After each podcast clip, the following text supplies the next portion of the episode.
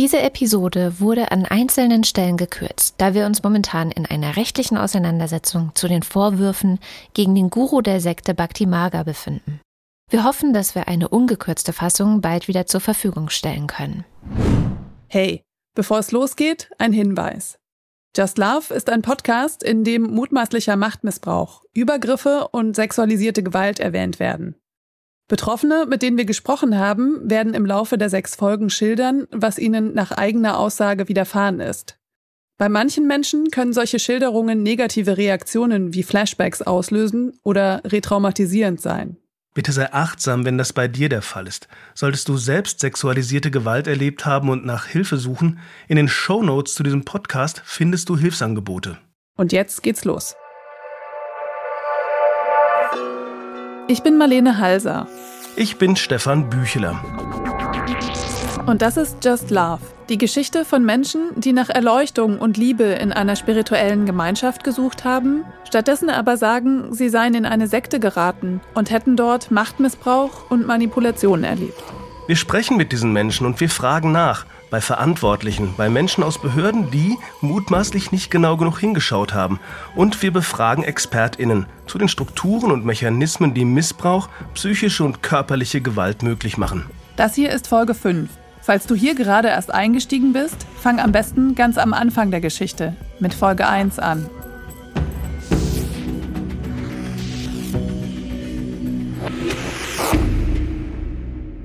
Ein kurzer Rückblick. Wir haben von Miles und Mathieu's Vorwürfen gehört und uns Bhakti Maga genauer angeschaut, vor allem auf die Frage hin, ob es sich um eine Sekte handelt. Wir haben festgestellt, dass die Politiker in Hessen nicht groß nachgehakt haben, wenn es um die Vorwürfe gegenüber Vishwananda, den Guru der Sekte, ging. Wir haben versucht nachzuzeichnen, wer dieser Swami Vishwananda eigentlich ist und wie er zum Guru wurde. Und wir haben uns angeschaut, wie aus Bhakti Maga über die Jahre hinweg ein immer größeres und echt weit verzweigtes Wirtschaftsunternehmen wurde. Heute gehen wir ins Innere von Bhakti Maga. Ich hat gesagt, ich liebe dich doch so sehr. Und da habe ich auch gesagt, ich liebe dich. Und äh, bin dann irgendwie da geblieben, ja. Warum sind Eliani und so viele andere da geblieben? Auch als zum ersten Mal Anschuldigungen gegen den Guru laut wurden. Hunderte von Anhängern haben den Ashram verlassen, haben Bhakti Marga verlassen, haben sich abgewandt von Guru Vishwananda. Ob es wirklich Hunderte waren, konnten wir nicht überprüfen, aber dass es viele gewesen sein sollen, haben uns auch andere AussteigerInnen bestätigt. Was hat das mit der Gemeinschaft gemacht, also mit denen, die geblieben sind? Was hat sie zusammengehalten und was hat sie weiter glauben lassen? Auch an Regeln, über die Außenstehende eher den Kopf schütteln, so wie diese Nachbarin hier. Und was ich dann ganz schlimm fand, die haben die Familie getrennt. Also Mutter und Tochter waren hier im Haus und die drüben. Zu Beginn war von Krise keine Spur. Da herrschte sowas wie Aufbruchsstimmung im Steffenshof. Hier sind wir also jetzt und wollen wissen, was das mit der Gemeinschaft machte, also dieses rasante Wachstum und die Professionalisierung. Denn im Laufe der Jahre veränderten sich mit all dem auch das Glaubenssystem von Bhakti Maga und die Regeln der Gemeinschaft.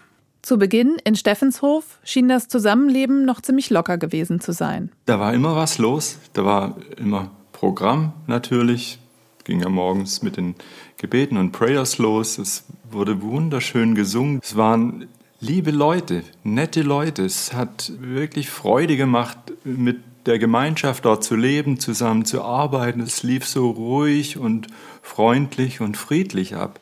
Ähnlich spricht auch Dieter über die Anfangszeit.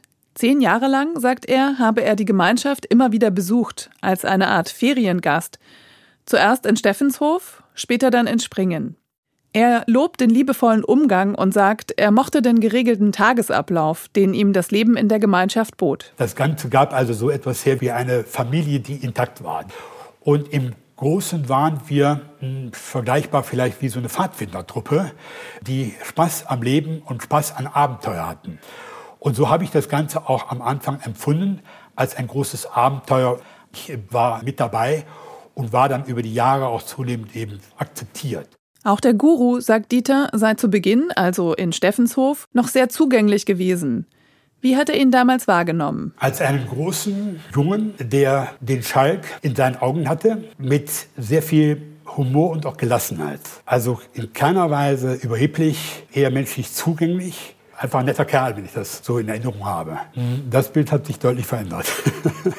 Damals schon, in Steffenshof, hat offenbar eine Entwicklung begonnen, die sich im Grunde bis heute beobachten lässt. Aus dem jungen Mann, in Anführungsstrichen, den ich kennenlernte, mit einem gewissen Schalk in seinem Habitus versehen, kam zunehmend eine Form von Überheblichkeit auf. Er machte in seinem Auftreten klar, dass er nicht ein gewöhnlicher Mensch ist, mit dem man gewöhnlich umgehen könnte, sondern seine gesamte Aura, sein Habitus, auch die Art und Weise des Gehens, auch der Kleidung, veränderte sich so, dass zum Ausdruck kam, ich bin, ich überpointiere das jetzt sicherlich etwas heilig. Dieter sagt, mit dem Guru habe sich auch die Gruppe verändert. Es äh, besteht also so etwas wie eine gruppendynamische Phase, dass das lockere Gebilde der Familie und Freundschaft sich immer mehr zentriert auf Übungen, auf Retreats, auf Gebete, auf Zeremonien. Und diese Zeremonien haben allesamt einen Sinn, den Menschen klein zu machen. Der Gruppenzwang, der im Laufe der Zeit entsteht, hat vielleicht sogar mehr Macht, als wenn er selbst alleine etwas sagen würde. Das heißt, die Spielregeln, die selbstverständlich von ihm vorgegeben werden, werden durch die Gruppe beäugt und werden auch durch die Gruppe kontrolliert. Und selbstverständlich gibt es dann auch mit verschiedenen Abstufungen Gruppenchefs. Die sorgen dann schon dafür, wie du dich zu benehmen hast, also beispielsweise beim Darschein, beim Segen, ab wann du dich äh, hinzuknien hast. Da kommt dann auch jemand zu dir und weist dich darauf hin. Und beim Essen, bei, bei den Gebeten. Und diese gruppendynamische Entwicklung hat nach meiner Einschätzung mehr Einfluss auf die Entwicklung von Menschen als dieses äh, gelegentliche Erscheinen von ihm. Das wird auch in der Regel jedenfalls inszeniert, dass er also undercover also ein bisschen im Hintergrund gelassen wird, um dann, wenn er erscheint, also als ein besonderes äh, Wahrnehmen und als auch ein besonderes Ereignis empfunden wird. Da war das am Anfang halt noch nicht so, weil diese Inszenierung in diesem großen Maße, äh, die, die gab es nicht, weil so viele Menschen noch gar nicht da waren. Und äh, in dem Moment, wo eben diese Veranstaltungen mehr und mehr wurden, also von 10, 20, 50 bis zu 100 Menschen, die zusammenkamen, hat das Ganze dann eine unübersehbare Präsenz von ihm bekommen, weil er sich äh, seiner Öffentlichkeitswirkung auch durch sein Aussehen und durch seinen gesamten Habitus von A bis Z bestens bewusst war. Also wie ein Schauspieler äh, sich in Szene setzt. Und da kam dann auch der Zynismus auf, der am Anfang äh, nicht zu finden war. Zynismus, dass wenn jemand eben sich nicht äh, regelkonform verhielt, vor allen anderen regelrecht gedemütigt wurde.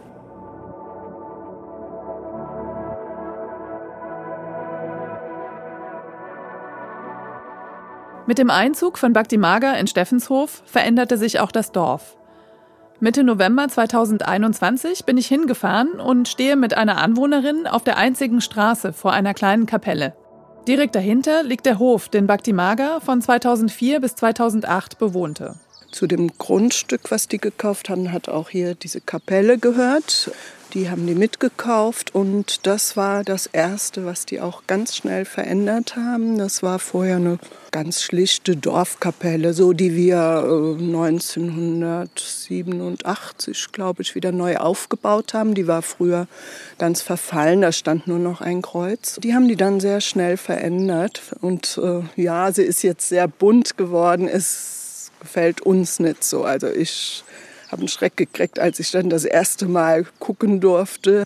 Und äh, vorher war es halt einfach eine weiß gestrichene Kapelle wahrscheinlich, ne? Ja, es, aber die sah sehr nett aus. Also es hat hier gepasst so auf dem Land, ne? Ja. So eine ganz schlichte Kapelle halt. Wir wussten da nicht so, was kommt jetzt, ne? Äh, weil anfangs haben die sich auch nicht zu erkennen gegeben, nichts gesagt, ne? Das war, ach, da war auch eine Familie dabei, zwei Kindern. Die haben sich dann im Nachbarhaus ganz hinten eingemietet.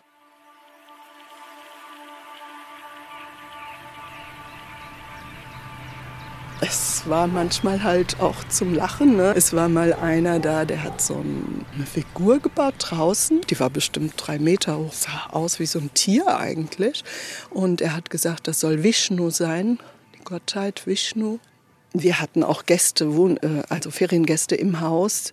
Die haben uns dann gesagt, ja, wir sollten uns nicht wundern, es würde gleich eine Prozession gemacht. Die haben also diese Figur vorn weggetragen und dann alle hinterher, alle in weißen Gewändern und gewunken. Dann sind die hier so einmal rund ums Dorf gegangen. Ne? Ich hatte, meine Feriengäste standen mit uns. Die Frau sagte zu mir, ich rufe gleich Hello und Alaf. Also einmal war ich oben in meinem Schlafzimmer und guck Fenster raus, sind hier äh, drei Frauen gekommen, immer ihre Gewänder an. Und dann sind die hinten, die Küche war, von denen war äh, ziemlich an der Straße. Und der Guru stand in Jeans und Pullover in der Küche und hat gekocht mit Schürze. Ne? Da sind die ja bald ausgeflippt. Gell? Das konnten sie überhaupt nicht begreifen, dass der mit Jeans da in der Küche steht und kocht. Ne? Dass der Guru die Regeln im Laufe der Zeit verändert hat, bekam selbst die Anwohnerin aus Steffenshof mit. Der hat ja langes, gewelltes Haar. Und irgendwann haben sich die Männer auch die Haare alle schön wachsen lassen wie der Guru. Und eines Tages, als er hier war, kamen die alle kurz geschoren. Das hat ihm scheinbar nicht gefallen. Dann hat der Guru gesagt, wir machen jetzt einen Ashram. Also hier sollte das Frauenhaus sein. Sie zeigt auf das Fachwerkhaus in der Ortsmitte. Drüben das Männerhaus. Ein Haus am Ende des kleinen Ortes. Und was ich dann ganz schlimm fand, die haben die Familie getrennt. Also Mutter und Tochter waren hier im Haus und die drüben. Und wenn das kleine Mädchen, die war damals dann vielleicht fünf, sechs Jahre alt, wenn die zu ihrem Bruder wollte und mit dem draußen spielen wollte oder so, dann musste sie hinten ans Fenster klopfen. Sie durfte nicht in dieses Haus, auch der Vater durfte nicht in das Frauenhaus. Das war dann schon komisch, ne? Auch an Ostern sei es wunderlich zugegangen in Steffenshof, sagt die Frau. Karfreitag zum Beispiel sind die auf einmal alle wie doll hier rumgerannt. Rot beschmiert, wie Blut sah es aus, ne? war Farbe irgendwie, denke ich. Und dann war die alte Frau, hat bei uns gewohnt. Sie hat dann gesagt, ja, der Guru liegt jetzt im Bett und blutet aus den Wunden Christi. Ich habe gesagt, wie bitte? Und ja, ich denke, die, die alle so blutbeschmiert hier rumgelaufen sind, haben dann, ich weiß nicht, wie das da funktioniert hat, die sind auf jeden Fall wie doll hier rumgerannt ne, und haben getanzt und gesungen und aber die Frau, die bei Ihnen gewohnt hat, hat gesagt, sie hat sozusagen die Stigmata gesehen. Ja, ja, ja. War schon befremdend für uns, ja. Unter anderem wegen dieses Ereignisses, sagt die Frau, habe sie sich auch immer wieder Sorgen gemacht, ob mit dieser Gruppe auch wirklich alles in Ordnung sei. Freunde kannten einen Sektenbeauftragten und den luden sie dann zu sich ins Dorf ein. Die zwei, die da kamen, waren Matthias Neff und Andref Schäfer. Neff vom katholischen Bistum Trier und Schäfer von der evangelischen Landeskirche im Rheinland. Beide zuständig für Weltanschauungsfragen. Andref Schäfer kann sich noch gut an den Besuch im Hunsrück erinnern. Also es war eine chaotisch dynamische Phase der Gruppe, würde ich sagen. Man hat dort viel improvisiert, zusammengelebt und äh, einen guten Teil des Alltags bestimmte, bestimmten Umbaumaßnahmen der Gebäude auf dem Grundstück. Auch Swami Vishwananda ähm, war dort einbezogen. Die damaligen Mitglieder haben durchaus erwartet, dass er beim äh, Anbringen von Regenrinnen und ganz praktischen anderen Arbeiten, dass er sich da beteiligt. Da konnte der sich gar nicht entziehen. Insofern war das eine, eine frühe Phase, in der man ähm, ausprobiert hat, würde ich mal sagen. Man hatte eigentlich einen hohen Anspruch an diese klösterliche Gemeinschaft, die entstehen sollte, die zum Beispiel zölibatär leben sollte. Das haben die auch getan. Da waren die, glaube ich, auch alle sehr konsequent, eben bis auf Swami Vishwananda, und haben das versucht umzusetzen. Mit der Gründung des Ordens beginnt Vishwananda in Steffenshof auch AnhängerInnen zu sogenannten Brahmacharis und Brahmacharinis einzuweihen. Es gibt eben die Jal Brahmacharis und die Full Brahmacharis. Jal heißt Wasser und das heißt, man kann fließend zum Beispiel noch eine Familie haben oder Kinder haben. Also man hat mehr Freiheiten und Full heißt, dass man eigentlich ähm, im Zölibat lebt und sich ganz Gott hingibt. Eliani lernt den Guru 2008 bei einem Darshan in Friedrichshafen kennen. Auch bei Eliani ist es, wie bei Miles und Nico, eine Freundin der Familie, die Bhakti Maga-Anhängerin ist und sie zu der Veranstaltung mitnimmt. Es sind also die AnhängerInnen, die in ihrem Umfeld rekrutieren. Eliani verfällt Vishwananda sofort. Also ich bin dort angekommen und ich habe nur die Leute gesehen in wallenden Gewändern. Alle waren super happy, haben gesungen und es war so eine magische Energie in dem Raum. Ich habe gedacht, also schöner als äh, wenn man seinen Lieblingspopstar auf der Bühne erwartet. Das war wirklich so eine Erwartungshaltung, die man dort angenommen hatte und aber auch so eine Demut, weil man denkt, jetzt kommt wirklich eine Inkarnation Gottes oder ein erleuchteter Meister und das ist so ein Segen, den zu treffen. Ja, und dann kam der und dann hat wirklich auch mein Herz gepocht und ich war ganz aufgeregt und äh, die Leute haben mich auch nett aufgenommen, muss ich sagen. Ich habe mich dort schon am Anfang sehr, sehr wohl gefühlt. Gleich nach dieser ersten Veranstaltung, sagt Eliani, habe man sie dazu gedrängt, sich als Brahmacharini einweihen zu lassen. Ich wurde dann auch gleich auf der Rückfahrt im Auto angerufen von einem Swami. Es wäre jetzt die letzte Chance. In zwei Wochen äh, gibt es die letzten, vorerst letzten Einweihungen und danach gibt Guruji erstmal keine Einweihungen mehr in dem Sinne was ja nicht stimmte. Aber ich habe natürlich dann gedacht, okay, bevor dieses Boot ohne mich abfährt, äh, muss ich mich unbedingt einweihen lassen, weil diese Chance will ich nicht verpassen. Und äh, dann habe ich ähm, spontan gesagt, dass ich Full Brahmacharini werden möchte. Zu dem Zeitpunkt wollte ich unbedingt als Nonne leben. Warum? Ich wollte diese ähm, Erfahrung unbedingt machen, dass man vielleicht durch ein Zölibat ganz schnell ähm, diese wahre göttliche Liebe in sich verspüren kann. Das wollte ich mal ausprobieren. Eliani erzählt, dass sie schon als Kind an Wiedergeburt geglaubt habe und schon lange auf der Suche nach einem Guru war. Sie sagt, sie habe sich im Leben immer ein bisschen fremd und einsam gefühlt. Sie habe eine Familie gesucht. Und ja, man kriegt dann einen weißen Sari und soll dann auch getragene Klamotten mitbringen. Also das symbolisiert dann quasi, dass man das Alte hinter sich lässt. Und dann ähm, muss man eben siebenmal ums Feuer gehen und die alten Klamotten werden verbrannt. Und dieser weiße Sari ist quasi wie eine Neugeburt. Und ich habe dann meinen spirituellen Namen bekommen damals. Am 12. August 2008 sei sie eingeweiht worden, sagt Eliani. Dieses Datum habe sie sich gemerkt. In den letzten Tagen von Bhakti Maga in Steffenshof, einige Wochen nachdem sie zur Gruppe gestoßen war. Ironischerweise wurde ein paar Wochen nachdem ich diesen Entschluss gefasst hatte, der Ashram aufgelöst. Also dann kam dieser erste Skandal von 2008 und da habe ich mich natürlich gefühlt wie vor den Kopf geschlagen, weil ich hatte gerade mich dazu entschlossen, Nonne zu werden und auf einmal sagt der Guru, äh, ja, jetzt habt ihr wieder alle Freiheiten, ihr könnt äh, machen, was ihr wollt. Ihr könnt Nonne bleiben und Mönch bleiben oder ihr könnt auch eine Beziehung anfangen mit jemandem. Moment, von welchem Skandal spricht Eliani da? Bhakti Maga ist gerade erst in den neuen Ashram nach Springen umgezogen, als plötzlich eine Nachricht die Runde macht. Viele AnhängerInnen der Glaubensgemeinschaft sind davon schwer erschüttert. Der Skandal von 2008 begann damit, ich glaube, er war in Südafrika zu der Zeit, es gab ein paar Bhakti Maga-Mitglieder, die die Nase voll hatten von bestimmten Aspekten dessen, was da los war. Jack sagt, dass Anschuldigungen die Runde machten. Über den Guru. An dieser Stelle werden Vorwürfe geschildert, über die es im Moment eine juristische Auseinandersetzung gibt, weswegen wir sie vorübergehend nicht wiedergeben können. Alles ist implodiert. Einer der Brahmacharis ging und dann ist langsam einer nach dem anderen gegangen. Und bevor ich wusste, was los ist, waren fast alle weg. Und ich war so, wow, was ist denn hier los? So hat sich alles entwickelt und alles kam raus. Es sah so aus, als würde das Ganze in sich zusammenfallen. That this started to come out and people started to leave the organization. It seemed as if the whole thing was going to collapse. Markus war geschockt von dem, was er da hörte. Das hat für mich überhaupt nicht mehr zusammengepasst und da ist etwas in mir zerbrochen, ein Glaube, ein Vertrauen ging zu Bruch. Das hat mich letztendlich dahin geführt, dass ich dann auch aus dem Orden ausgetreten bin und desertiert bin, kann man so sagen. Eine wichtige Frage, die sich uns da stellt, wenn es alle diese Beziehungen gab, waren sie dann einvernehmlich? Consensual is a hot topic. Das ist Jack.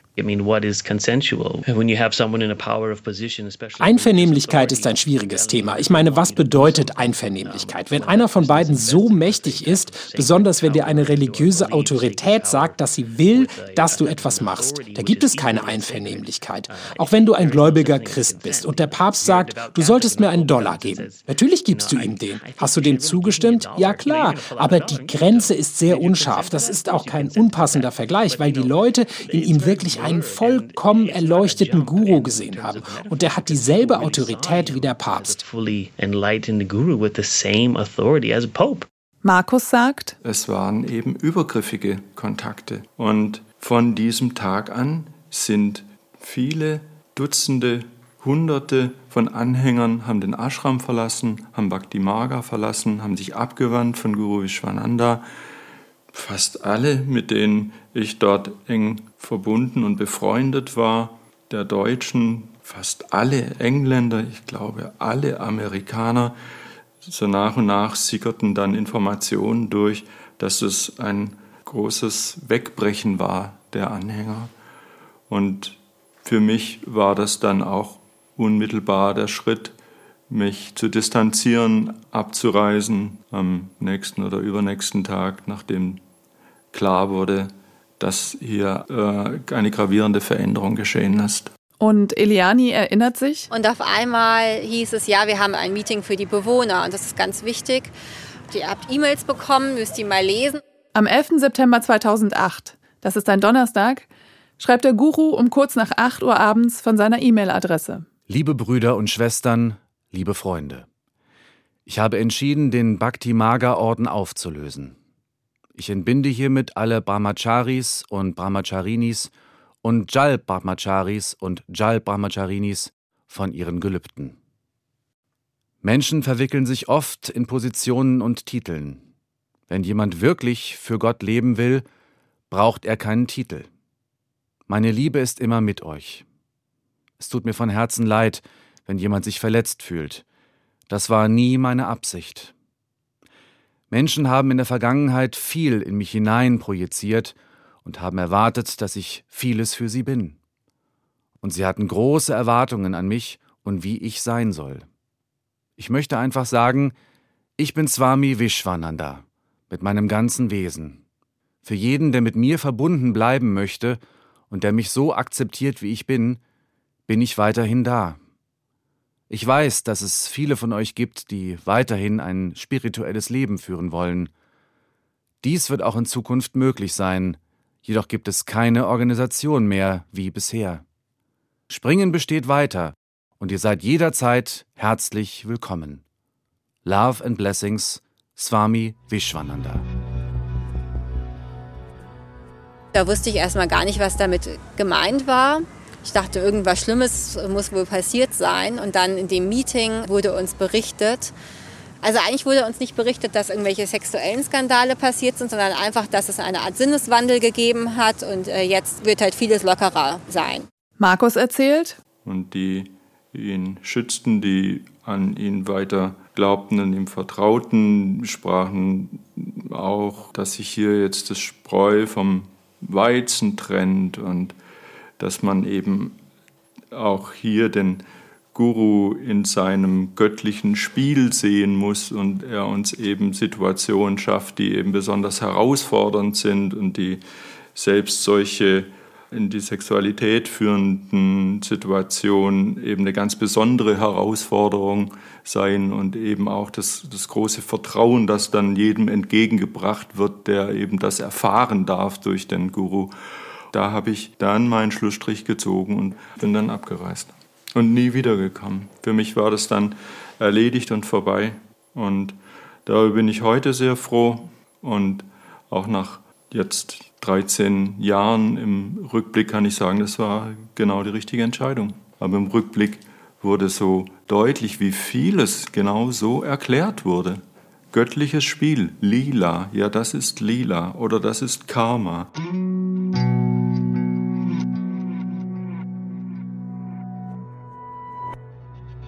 Auch international schlägt der Skandal Wellen. Fran, 46 Jahre alt aus Kroatien, ist zweieinhalb Jahre bei Bhakti Maga aktiv. 2006 organisiert er auf Bitten einer Freundin in Zagreb eine erste Veranstaltung für den Guru. 2007 gründet er Bhakti Maga Kroatien als eigenständigen Verein. Als er vom Skandal erfährt, ist er gerade dabei, ein großes internationales Bhakti Maga Treffen in Kroatien zu organisieren. AnhängerInnen aus der ganzen Welt sollen kommen. Sechs Monate lang, sagt Fran, habe er die Veranstaltung geplant und vorbereitet. Als er von den Anschuldigungen hört, wird ihm ganz schlecht, sagt er. Mir ist er richtig schwarz vor Augen geworden. Und in derselben Sekunde war mir klar, dass ich mit Vishwananda und der Organisation nichts mehr zu tun haben möchte. Dass das für mich zu Ende ist.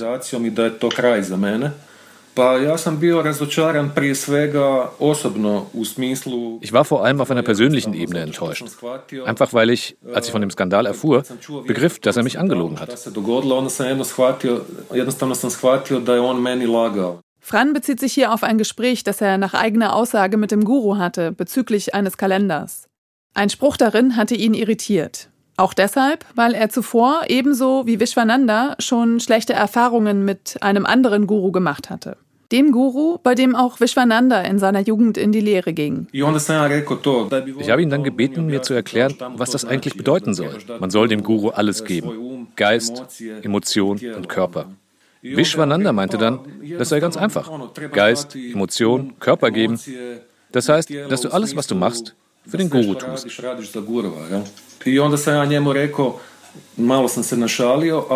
habe dann etwas rumgealbert. Aber tatsächlich wollte ich mich absichern, dass alles Sexuelle ausgeschlossen ist. Jedenfalls sagte ich, ah, okay, ich hatte schon Angst, du würdest wer weiß was von mir verlangen.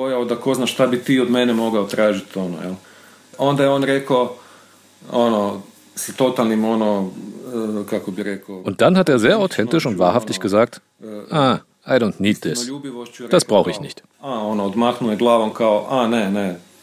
I don't need this, ja to ne treba, meni to ne treba. Ne? I to je rekao onako, u oči me je gledao i ja sam njemu tad povjerovao, apsolutno. Ne? I onda kad sam shvatio... Er hat mir in die Augen gesehen, als er das gesagt hat. Ich habe ihm damals absolut geglaubt. Und dann habe ich begriffen, dass genau das Gegenteil passiert war. Dass Vishwananda sich gerade die ausgesucht hat, die zölibatär leben sollten. Gerade mit denen hatte er dann sexuelle Beziehungen. Also eine totale Lüge.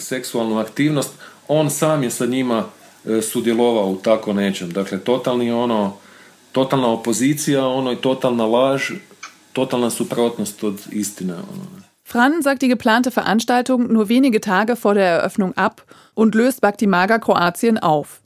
Er sagt aber auch, einige AnhängerInnen aus Split seien nach kurzer Zeit ohne ihn zu Baktimaga zurückgekehrt.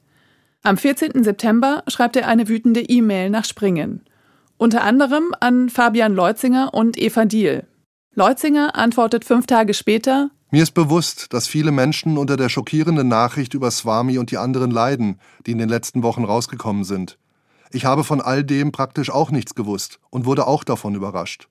Es ist auch schwer, das alles zu kommunizieren, wenn jeden Tag noch was Neues rauskommt, wovon ich keine Ahnung hatte. Wir wollten auch keine Hexenjagd auf alle befördern, die mal was verbrochen haben, was in den Augen anderer eine Sünde ist. Ich wollte nicht mit dem Finger auf andere zeigen. Was mich betrifft, Du würdest vielleicht sagen, dass ich Fehler gemacht habe. Aber es war nicht so, wie jetzt darüber geredet wird. Das wird gerade alles überproportional aufgeblasen. Und ich muss mich für nichts rechtfertigen, was ich gemacht habe, auch wenn du denkst, dass es moralisch falsch war. Ich kann nicht erklären, was Swami gemacht hat und was nicht. Ich kann nur sagen, was er mir bedeutet und was er für mich getan hat. Ich kann nicht für andere sprechen. Und ich glaube, das muss jeder für sich selbst entscheiden. Der Rechtsanwalt, der den Guru und Bhakti Maga vertritt, schreibt, Die Gemeinschaft unseres Mandanten ist kein statisches Gebilde. Genauso wie fortwährend neue Anhänger die Gemeinschaft ergänzen und wertvoll bereichern, verlassen andere Anhänger, die über einen längeren oder auch kürzeren Zeitraum Teil der Gemeinschaft waren, diese wieder.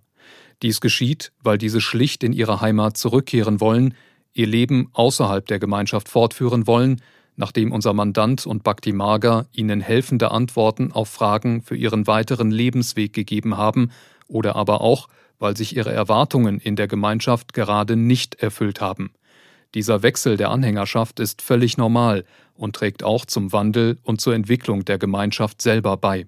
Liest man den Brief von Fabian Leutzinger, entsteht der Eindruck, die Führungsebene im Ashram bemühe sich vor allem um Schadensbegrenzung. Und auch darum, der ganzen Sache einen neuen Spin zu geben. Aber die Geschichte hat sich längst verselbstständigt und kursiert im Internet. Eliani sagt, Natürlich habe ich dann auch in privaten Gesprächen mit anderen Leuten herausgefunden, dass es einen Blog gab. Das war damals Tell the Truth 123, den gibt es natürlich inzwischen nicht mehr. Und da haben sich eben verschiedene Leute ausgetauscht und haben Erfahrungen berichtet. Und andere haben dann eben andere kritische Bemerkungen gemacht, dass der eben kein richtiger Guru ist, dass er schon Reliquien gestohlen hat und andere Beschuldigungen. Hier hat es offenbar seinen Ausgang genommen. Das Internetphänomen, das Bhakti Maga seitdem verfolgt und in all den Jahren nicht mehr losgelassen hat. Immer wenn ich gefragt habe, was denn jetzt die Wahrheit ist, wurde mir gesagt, das sind ähm, einfach Leute, deren Erwartungen nicht erfüllt worden sind, die sauer sind auf den Guru, weil sie vielleicht nicht eingeweiht wurden oder weil ähm, ja, sie einfach enttäuscht waren. Und dann kommen die aus lauter Verbitterung mit solchen Anschuldigungen. Und das wäre völlig aus der Luft gegriffen. Und äh, am besten sollten wir das ignorieren. Und das wäre wirklich ähm, ein Frevel, wenn man sich mit sowas überhaupt beschäftigt. Wenn man sowas überhaupt liest, dann wäre das schon eine Art Sünde gegen den Guru. Dazu schreibt Vishwanandas Rechtsanwalt. Auch diese Behauptung ist falsch, frei erfunden und soll allein der Diffamierung unseres Mandanten dienen.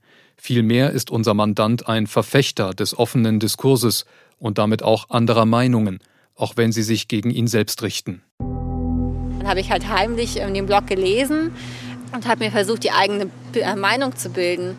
Aber dann kamen halt natürlich die Ashram-Brüder und Schwestern und haben immer gesagt, hey, Guruji ist so toll. Und dann hat zum Beispiel auch der Chatur, das ist der spätere Swami ähm, Kanjalochananda aus Kroatien, hat einen ganz bewegenden Brief geschrieben, ähm, dass es ihm so wehtut, wie die Leute über den Guru herziehen und solche Geschichten. Also die haben wirklich den ganz extrem auch verteidigt und ich hatte dann auch Erfahrungen mit ihm selber, wo er mich gefragt hat, ob ich ihn jetzt auch verlasse und dann habe ich gesagt, nein, das kann ich natürlich nicht und er hat gesagt, ich liebe dich doch so sehr und dann habe ich auch gesagt, ich liebe dich und äh, bin dann irgendwie da geblieben, ja.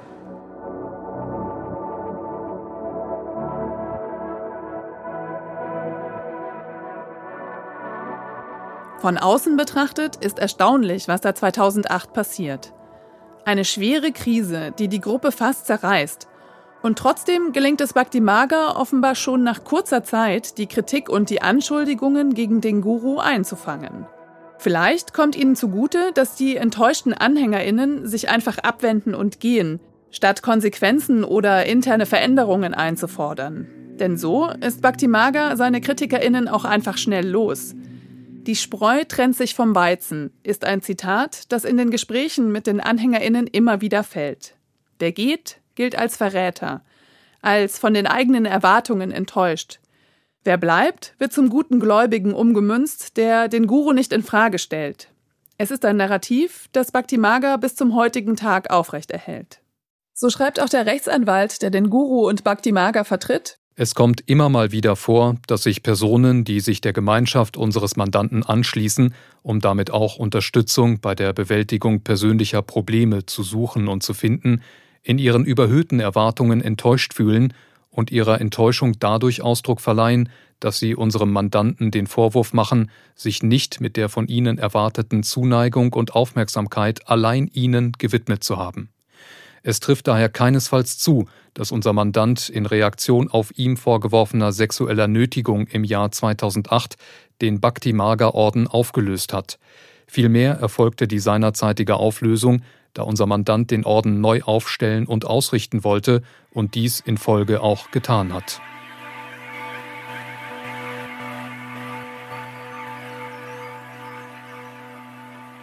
Eva Diel, Peter Meyer und Fabian Leutzinger haben ihren Guru 2008 nicht verlassen. Es scheint eher so, als hätten sie damals aktiv einen Neuanfang gesucht. Eine neue Organisation, die sich ja so ein Stück weit emanzipiert von einem Guru, der sie mit ihrem Verhalten ja verunsichert hatte. André Schäfer von der Evangelischen Kirche erinnert sich an seine Gespräche mit der Gruppe. Man überlegte, welche alternativen Konzepte für die spirituelle Gemeinschaft nicht für die spirituellen Kunden, die zu Seminaren, zu Veranstaltungen und mal kamen, sondern die enge klösterliche Gemeinschaft, die zusammenleben wollte, welche Alternativen sich da ergaben. Aber diese Krisensituation, das war auch damals so, ist sicher eine, wo dann auch Leute gesagt haben, jetzt muss ich mir das nochmal überlegen, ob ich da weitermache. Und es war schon der Eindruck, dass die Gruppe bemüht sein muss, sich Strukturen zu schaffen, sozusagen, die auch existieren, ohne dass Swami Vishwananda sie trägt. Heute, 13 Jahre nach dem Skandal um Vishwananda, scheint dieser nicht mehr als so eine Art Schluckauf gewesen zu sein, also eine kurze Irritation. Und für die AnhängerInnen, die gingen, kamen ganz offenbar reihenweise neue nach. Und auch scheinen nicht alle Länder, in denen Bhakti Maga aktiv ist, gleichermaßen von der Ausstiegswelle betroffen gewesen zu sein. Es ist nämlich immer nur die Rede von Deutschland, Großbritannien, den USA und Kroatien. Bhakti ist ja aber inzwischen in viel mehr Ländern aktiv und wenn ich sage viele, dann meine ich in Polen, Slowenien, Bosnien-Herzegowina, Serbien, Nordmazedonien, Montenegro, Moldawien, Bulgarien, Rumänien, Albanien, Tschechien, in der Slowakei, in Ungarn, Österreich, Irland, Russland, Weißrussland, Finnland, Estland, Lettland, Litauen, in der Ukraine, in Israel, Portugal, Spanien, Griechenland, Italien, Frankreich, Belgien, in den Niederlanden, in Dänemark, in Kanada, Latein- und Südamerika, in Afrika, Asien und in den Vereinigten Arabischen Emiraten. Das meine ich, wenn ich viele sage. Und es ist wohl auch so, dass es eine Berichterstattung, die über so viele Ländergrenzen hinweg funktioniert, nicht gab und auch immer noch nicht gibt. Und so kommt es dann, dass kritische Ereignisse vermutlich einfach nicht überall ankommen. Guckt man sich das heutige Führungsgremium von Bhakti Maga an, dann fällt auf, von den 29 Swamis und Swaminis, die dort aufgelistet sind, war über die Hälfte auch schon vor 2008 dabei. Das heißt, die Organisation weiß also mutmaßlich um die Vorwürfe gegen ihren Guru, aber sieht offensichtlich keinen Handlungsbedarf. Manche dieser Regionalchefinnen sind auch nicht irgendwer. Bhakti Magas Landeswamini für Großbritannien beispielsweise ist Theresa Hale. 1987 gründete sie die Hale Clinic in London und auf der Webseite der Klinik steht, dass das Institut 1988 vom Prince of Wales eröffnet wurde. Und zwar als erstes Krankenhaus des Landes, das Schulmedizin und ganzheitliche Medizin kombinierte. Über 50 verschiedene ganzheitliche Therapiemethoden werden dort bis heute angeboten. Einen Hinweis darauf, dass die Besitzerin der Klinik auch zum Führungsgremium vom Bhakti Maga gehört, findet man nicht. Einflussreiche AnhängerInnen mit großer Reichweite helfen dabei, dass das schöne, das glänzende Image vom Bhakti Maga am Ende alles überstrahlt.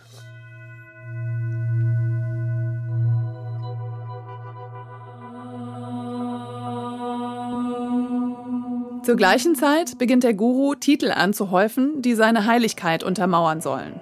Mahamandaleshwar 1008, Paramahamsa, Sri Vedavyasa, Rangaraj, Patha, Sri Swami Vishwananda heißt er mittlerweile laut der offiziellen Webseite. Jeder Titel in Paramahamsa Vishwanandas vollem Namen hat eine wichtige Bedeutung und spiegelt seine Errungenschaften und spirituellen Qualitäten wider. 2008. Vishwananda wird angeblich zum Acharya eingeweiht. Acharya ist ein Titel für einen religiösen Lehrer oder Meister, der durch sein eigenes Verhalten ein Beispiel gibt. Dafür steht laut Webseite die Zahl 1008. Ebenfalls 2008 ergänzt er seinen Namen um den Zusatz Sri Vedavyasa Rangaraj Patha. Laut Webseite ist das der Name des Meisters, der Vishwananda in die Tradition der Vaishnava eingeweiht hat. Vaishnava sind im Hinduismus diejenigen, die Vishnu als zentrale Gottheit verehren. Die Parampara, also die religiöse Traditionslinie, auf die man sich beziehen kann, ist im Hinduismus ein wichtiges Konzept. 2015 dann Mahamandaleshwar, der Herr über viele Zentren. Um diese Titelschlacht besser einordnen zu können, frage ich bei einem Menschen nach, der ebenfalls zur hinduistischen Vaishnava-Tradition gehört, also der Tradition, zu der sich auch Swami Vishwananda offenbar seit 2008 zählt. Max Ludwig oder wie er mit spirituellem Namen heißt, Madhava Ramanuja Dasan, er leitet Koil Deutschland, eine Webseite, die über die Sri Vaishnava-Tradition informieren will. Er sagt, hinduistische Strömungen einzuordnen sei generell schwierig, einfach weil alles, was unter den Sammelbegriff Hinduismus fällt, extrem vielfältig ist. Auch gibt es im Hinduismus keine zentrale Instanz. Kritik an Vishwananda hat er trotzdem. Er hat ja behauptet, dass er zu unserer Tradition, den Sri Vaishnavas, gehört. Und da passt es halt nicht so. Denn die Sri Vaishnavas sind halt eine sehr orthodoxe Richtung. Das bedeutet, dass man sich sehr, sehr stark am Vorbild vorangegangene Lehrer und die sozusagen dem Verhalten, was sie gezeigt, ausrichtet.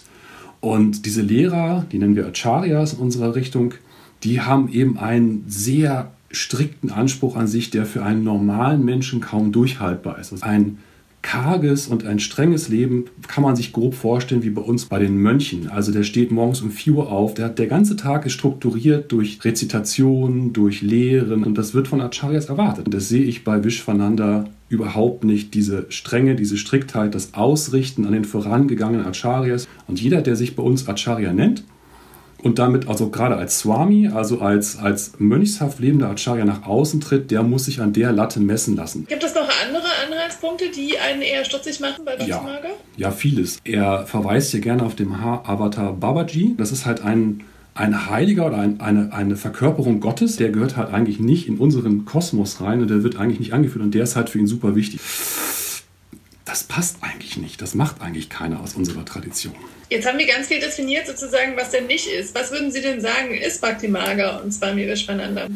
Es ist halt für mich eine ganz typische westliche, postmoderne äh, Konzeption, was ich mit Hinduismus anstellen kann, um Leute zu finden, die, die mir folgen und das irgendwie toll aussieht. Ne? Man, es ist ja durch diese Größe dieses Kosmos und die Komplexität gibt es natürlich ganz viele Dinge, die ich mir irgendwie zusammenstückeln kann aus diesem Hinduismus-Kosmos, damit es für jemanden, der neu dazukommt, so richtig beeindruckend aussieht.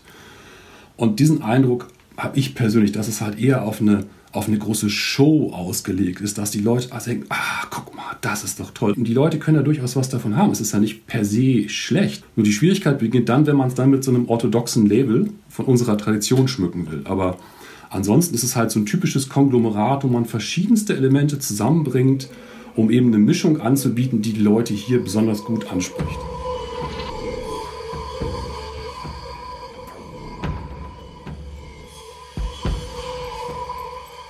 Auch seine Karriere als russisch-orthodoxer Christ treibt Vishwananda voran. 2009 lässt sich Swami Vishwananda vom Leiter einer unabhängigen russisch-orthodoxen Auslandskirche zum Bischof Michael weihen. Im Springer Ashram wird eine orthodoxe Kapelle eingerichtet, sodass Bischof Michael dort Gottesdienste abhalten kann. Dass Vishwananda zum Bischof geweiht wird, führt Jahre später, 2018, sogar zu einer Spaltung der apostolischen orthodoxen Kirche Russlands, zu einem Schisma. Ich spreche mit Bischof Simeon, einem Oberhaupt der unabhängigen katholisch-orthodoxen apostolischen Kirche in Moskau. Er kann darüber ziemlich viel erzählen. Er versicherte, dass er in jeder Hinsicht ein orthodoxer Christ sei. Es war ein wenig beunruhigend, dass er eine riesige Menge von Reliquien angehäuft hatte. Nicht einmal der Papst hat so viele Reliquien. Also wahrscheinlich war es entweder ein Sammeleifer oder ein Geschäftsmodell. Ja, die Reliquien werden verwendet. Es ist der Wunsch, dass jeder christliche Priester Reliquien beim Gottesdienst verwendet. Als er nach Moskau kam, hat er uns in seinen Ashram eingeladen, um zu zeigen, was für ein orthodoxer Christ er ist. Er hat Folgendes getan. Zuerst zeigte er die hinduistische Zeremonie. Dort hat er verschiedene Wunder vorgeführt. Er hat Eier aus dem Mund gezaubert und ähnliches. Als Pastor Gleb Yakunin und alle anderen nicht schlecht gestaunt haben, sagte er, ach was, es ist einfach ein Zaubertrick. Ich zeige solche Zaubertricks den Kindern. Also haben wir gedacht, dass er ein guter Zauberer ist. Und dann, viel später, haben wir gelesen, was er im Internet über sich schreibt. Er sei kein Zauberer. Und es handele sich nicht um einen Zaubertrick, sondern um ein religiöses Wunder. Wir waren sehr überrascht. Wir haben einen unserer Bischöfe nach Deutschland geschickt. Dieser Bischof war etwa eine Woche vor Ort. Allerdings wurde kein einziges Mal ein gemeinsamer Gottesdienst abgehalten, weil Vishwananda einfach die ganze Zeit sagte, er sei krank. Und gleichzeitig hatte ich eine Art Korrespondenz mit ihm, wobei er nur um eins gebeten hat, ihn vom Bischof zum Erzbischof zu machen. Fast alle, mit denen ich gesprochen habe, auch der Bischof, der ihn besucht hatte, sind der Meinung, dass er sich nicht nur als Mann der christlichen Kultur in Europa deklariert, sondern auch diese Art byzantinischer russischer Folklore verkauft. Es ist ein ungewöhnliches Ritual, was recht schön, lang und meditativ ist. Für die katholischen und protestantischen Länder ist es ein außergewöhnliches Ritual. как бы кроме того, что он декларирует себя как э, человека христианской культуры в Европе, вот, он еще, значит, продает такой фолк, византийский, русский византийский фолк, необычный обряд, достаточно красивый, долгий, такой медитативный. Для католических или протестантских стран это необычный. Die AnhängerInnen von Bhakti Maga bekommen von all dem offenbar nichts mit. Mit den Anschuldigungen von Bischof Simeon konfrontiert, schreibt der Rechtsanwalt, Es trifft zu, dass unser Mandant geweihter orthodoxer Priester und Bischof ist. Dies ist daher keine Behauptung, sondern vielmehr nachweisbare Tatsache. Falsch ist hingegen, er habe behauptet, in Indien die christliche Religion voranbringen zu wollen, um zu erwirken, dass man ihn zum Bischof weiht.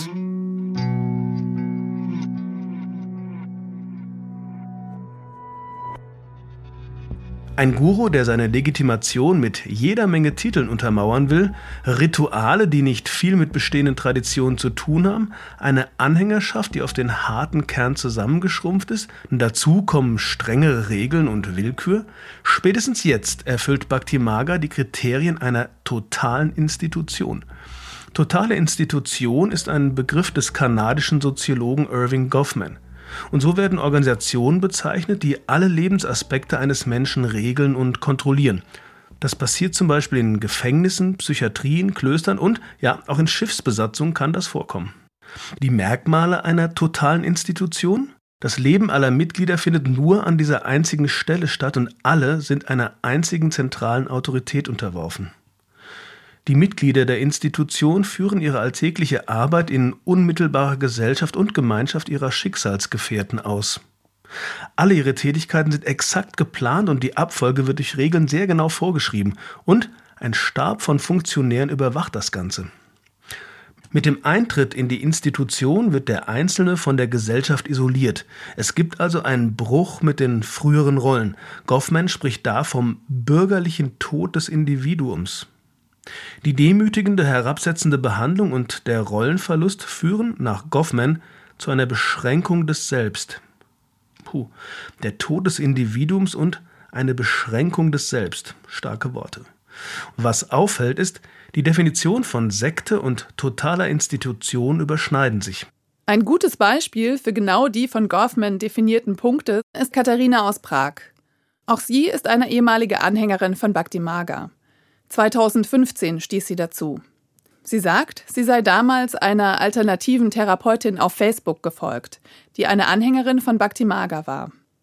Als sie in Tschechien einen Darshan mit Vishwananda besucht, ist sie beeindruckt, wie viele Menschen er anzieht. It was crazy. Es war krass. Tausende von Menschen aus der Slowakei, aus Tschetschenien, aus Polen, vielleicht auch aus Ungarn, ein paar aus Österreich. Das war in der großen Halle eines Hotels und sehr voll. Wir haben stundenlang angestanden, um reinzukommen. 2019 besucht sie dann eine sogenannte Country Week, ein einwöchiges Event von Bhakti Maga voller Vorträge und Veranstaltungen. Mit stundenlangen Seva-Dienst und sehr wenig Schlaf. At this country week, uh, I got crazy. And I didn't know that I got crazy because I thought it's a spiritual awakening or auf dieser Country Week bin ich verrückt geworden. Ich habe es erst gar nicht gemerkt. Ich dachte, das ist mein spirituelles Erwachen. Es wurde eine Menge Brainwashing-Techniken angewandt, richtig viele. Und ich hatte meine erste manische Psychose. Ich dachte, das ist meine Intuition und meine Verbindung zum Guru und alles ist ganz großartig. Also fuhr ich nach Hause und blieb für fünf Tage in diesem Zustand was sehr gefährlich ist. Fast hätte ich mich schwer verletzt. Ich habe einen der Swamis gefragt und er hat mir geraten, mich zu erden. Aber wie man sich erdet, das wissen sie nicht. Am Ende war ich für fast einen Monat in der Psychiatrie. Ich konnte nicht mehr unterscheiden, was wahr ist und was gut ist und was nicht, was Spiritualität ist und was nicht. Ich hatte Visionen und habe Stimmen gehört. Anfangs war es schön, aber irgendwann wurde es ganz schön ernst und das war gefährlich.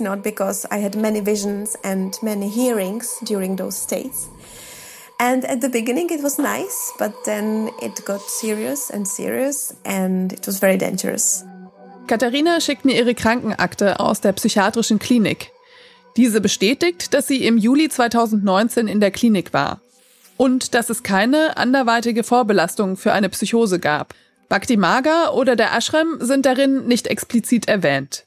Trotzdem sagt Katharina, Schockiert hat mich, dass mir im Krankenhaus gesagt wurde, du warst im Ashram, natürlich bist du verrückt geworden. Ich war so, was? Ich bin dahin, um Ruhe zu finden und Liebe und Frieden. Keine Drogen, kein Alkohol. Das hätte ich nie für eine Woche gemacht, wenn ich gewusst hätte, dass das so gefährlich ist. Sektenexpertin Alexandra Stain sagt, eine Sache ist, die Sekte hat dir beigebracht, deinen eigenen Wahrnehmungen nicht zu trauen. Du fühlst dich vielleicht unwohl oder sogar sehr schlecht, aber dir wird gesagt, dass du diese Gefühle unterdrücken sollst, um Erleuchtung zu erlangen oder was auch immer das Ziel ist. Das ist der Erziehungsprozess. Du bist also entsprechend vorbereitet worden und landest dann in dieser Situation, die sich ganz langsam entwickelt hat. Das kommt auch in gewalttätigen Beziehungen vor. Es nennt sich Gaslighting. Mit diesem Begriff wird in der Psychologie eine Form von psychischer Gewalt beschrieben. Betroffene werden gezielt desorientiert, verwirrt, manipuliert und also zutiefst verunsichert. Und dadurch wird dann ihr Realitätssinn und ihr Selbstbewusstsein nach und nach zerstört. Das geschieht zum Beispiel durch das Leugnen real existierender Dinge. Man spricht den Menschen also ihre Wahrnehmung ab. Eine andere Taktik des Gaslightings ist die Inszenierung von Realität. Denkt mal an die goldenen Eier, die Vishwananda angeblich materialisieren kann. Oder ganz allgemein an die Inszenierung des Gurus als Gottes Vertreter auf Erden und das Versprechen der Erleuchtung, wenn man sich ihm nur bedingungslos unterwirft. Der Psychologe Dieter Roman beschäftigt sich seit Jahrzehnten mit Sekten und Sektenaussteigern. Was in dieser Gemeinschaft wie in allen anderen sehr stark ausgeprägt ist, ist dieses, dieses Bewusstsein von wir und die. Wir sind die Guten, die, die bewusst sind, die bewusst am Karma arbeiten, an einer Art hin zu einem Erleuchtungszustand. Und die, das ist die ganze Welt, Sie und ich und alle anderen, die sind eigentlich äh, gefangen in der Welt des Maya, des Materialismus, eigentlich ein schlechte, unbewusste, dumme Menschen. Man deklariert, man entmenschlicht und entpersonalisiert Menschen äh, aus diesen Gemeinschaften heraus und definiert, was ist wertes Leben und was ist unwertes Leben. Viele dieser Gemeinschaften bekommen von mir deshalb auch immer mal wieder dieses Label. Das ist ein bisschen unfair vielleicht manchen gegenüber, aber sie tendieren wirklich zu einer zu einer besonderen Form des Faschismus. Das sind harte Worte. Das sind harte Worte, das weiß ich. Aber wenn es eine Gemeinschaft nötig hat zu definieren, das sind die Bösen, die Schlechten und wir sind die Guten, dann wird selektiert. Wir und die, ein Meister mit absoluter Macht drinnen und draußen. So entstehen geschlossene Systeme, eben totale Institutionen. Und das sind ideale Räume für Machtmissbrauch und Gewalt, die draußen keiner mitbekommt. Auch für sexualisierte Gewalt. Das haben die Missbrauchsskandale in den großen christlichen Kirchen gezeigt. Und die Bedingungen scheinen uns vergleichbar zu sein. Auch bei Bhakti gibt es ein Milieu, das Machtmissbrauch und sexualisierte Gewalt begünstigt. Auf jeden Fall ist es ein System, das Menschen eng an sich bindet, ja und kaum wieder loslässt. Aber was passiert, wenn Betroffene aussteigen, wenn es ihnen doch gelingt, wenn sie sich an Behörden wenden, wenn sie sich wehren oder einfach nur Gerechtigkeit wollen? Das schauen wir uns in der nächsten Episode an. Und dann habe ich mir gesagt, okay, scheiß drauf. Ich werde einfach allen erzählen, was passiert ist. Ich habe mich erstmal an die deutsche Polizei gewandt. Ich habe versucht, dort anzurufen, aber da spricht niemand Englisch. Die nächste Folge findet ihr in einer Woche in der ARD Audiothek, bei Spotify, Apple Podcasts und in eurer Lieblings-Podcast-App. Und es gibt einen Film, die TV-Doku von Sonja Süß und Peter Gerhardt. Sie heißt Just Love, Sektenaussteiger packen aus. Und die findet ihr in der ARD Mediathek. Wir freuen uns, wenn ihr den Podcast abonniert und weiterempfehlt. Ich bin Stefan Bücheler. Und ich bin Marlene Halser. Just Love ist eine Koproduktion des Hessischen Rundfunks und Haus 1. Idee Marlene Heiser. Recherche Marlene Halser, Sonja Süß und Stefan Bücheler. Skript Marlene Heiser, Stefan Bücheler und Susanne Klingner. Mitarbeit Hanna Immich und Melanie Geigenberger. Übersetzungen Ricardo Mastrocola, Elena Schlapp, Daniel Macic, Marc Dugge und Shaka Bethke. Redaktionsleitung beim Hessischen Rundfunk Andreas Rippel. Line Producing Johanna Hamami und Robert Malzahn. Gesamtverantwortung Wolfhard Kahler und Eberhard Nembach. Kreative Leitung Susanne Klingner, Haus 1. Technische Produktion Björn Petri. Musikdesign Helfried Wildenhain. Fact-Checking das Faktencheck-Team des Hessischen Rundfunks. Sensitivity Reading Jens Augsburger. Artwork Inga Reichert. Die Recherche zu diesem Podcast wurde unterstützt durch ein Stipendium des Netzwerks Recherche.